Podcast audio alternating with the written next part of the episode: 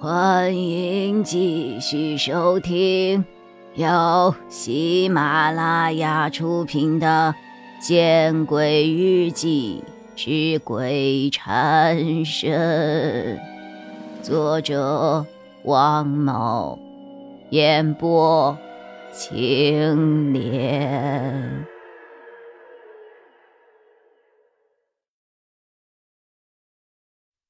我再次醒来的时候。车在一条泥泞的小路上颠簸着，道路两旁是连绵不绝的山脉，稀落的房屋在夜色中露出了不同的姿态。如果说白天路过这里，一定会觉得这儿很美的。就在我静静观察着车窗外的景色时，车子剧烈的颠簸了一下，接着就停住了。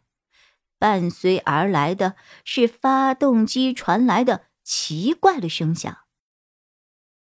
他奶奶个腿儿啊，在这个破地方出故障了！哎呀，司机拍着方向盘，很是不爽的。车子在这么晚的时间停到了这个前不着村后不着店的地方，自然引起了车内几个人的骚动。坐在副驾驶的赵霞。甚至探着脖子向窗外看，想看看究竟是怎么回事。等一下，我下去检查一下。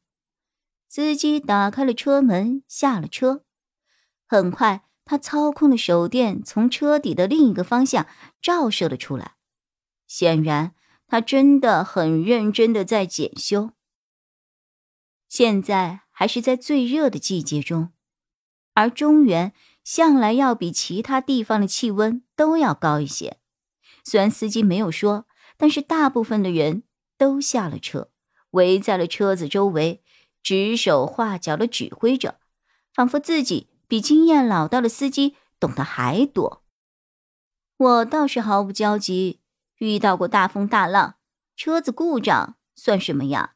这似乎对我来说已经不值一提了。怎么回事啊？怎么这么倒霉？是不是油箱挂来了？哎呀，我刚才看了，油箱好着呢，不知道哪儿出问题了。哎，难得公车私用一会儿，这可怎么办呢？不行，就去前头那个村借个车，或者是借宿一宿。人家凭什么相信你啊？再说，我刚才看了，那村子里没有车，而且距离这儿起码有三里地啊。众人七嘴八舌的在车外讨论着，一时间让这个本来很寂静的山间夜晚变得热闹了起来。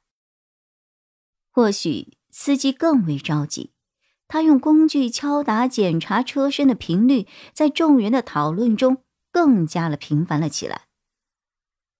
霞姐，几点了？我看赵霞拉开了车门，坐在了副驾驶上。赵霞掏出手机一看，哎呀，都十点二十二了。如果车不出故障，顶多十一点我们就到香花镇了呀。车子出了什么故障啊？好像是底盘碰到了什么硬东西吧，也没有找到碰的是什么，反正把车给弄熄火了。哼，你刚才不是睡着了吗？接着睡，醒来或许问题就解决了。我点了点头，没有多想，正想靠着窗户睡过去，突然，脚边传来了铃声。孙子来电话了，孙子来电话了。不是你的手机吗？我手机早丢了。我看着地上震动加铃声的白色手机，回复赵霞：“这是哪个家伙的手机铃声？那么搞笑啊！”嘿，谁的孙子来电话了？快来接电话！赵霞笑了笑，然后把头伸向了窗外。外面的几个人讨论的正酣，听到赵霞的话，愣了愣，但都无动于衷。哎呀，烦死了！给他挂了吧，管他呢！赵霞见没有人理自己，有些生气的对我说：“哪知他的话音刚落，这个手机……”便不响了。我们俩相视一笑，没有再多说什么。任由白色手机躺在原地。我们准备闭目养养神儿。孙子来电话了，孙子来电话了，快接电话呀！白色手机的铃声再次响了起来，这着实把我和赵霞吓了一跳。哎呀，算了吧，你把机子关了，一来二来怪吓人的。我觉得赵霞说的也有道理，这个白色手机的震动非常的大。以至于我拿在手上差点没握住，我当然还是很在意别人的看法的，生怕赵霞嘲笑我胆小，我便用力把白色手机握在手上，然后翻到了正面。奇怪的是，当我把手机屏幕对准自己的脸的时候，手机的搞笑铃声竟然不响了，而手机的震动也变轻了不少。我下意识的看了一眼手机屏幕，来电显示是“阐释人”。阐释人是什么意思呀？等等，我这是在做什么？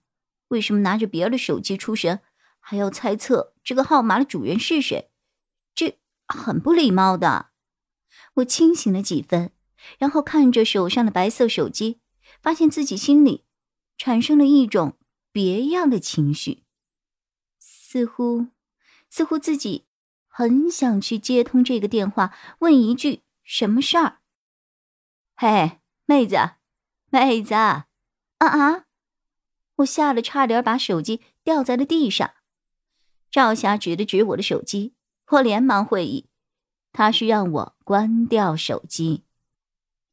嘿，有点奇怪，这个手机铃声。响的时间似乎有些长啊，至少有两分钟了，为什么都没有自动挂断呢？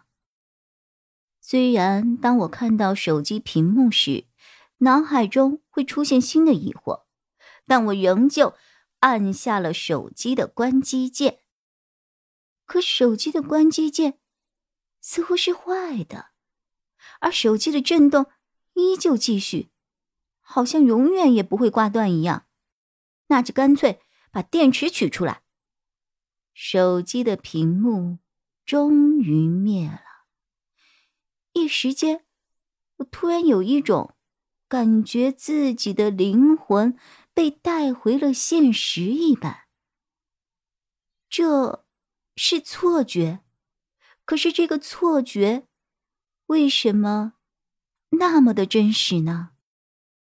这个时候，车外的司机敲了敲车窗玻璃，对我和赵霞说：“下车吧，下车吧，中间的支撑坏了，我去前面的村子借个工具。”本集播讲完毕，你关注了吗？还没有？那。你转头看看身后。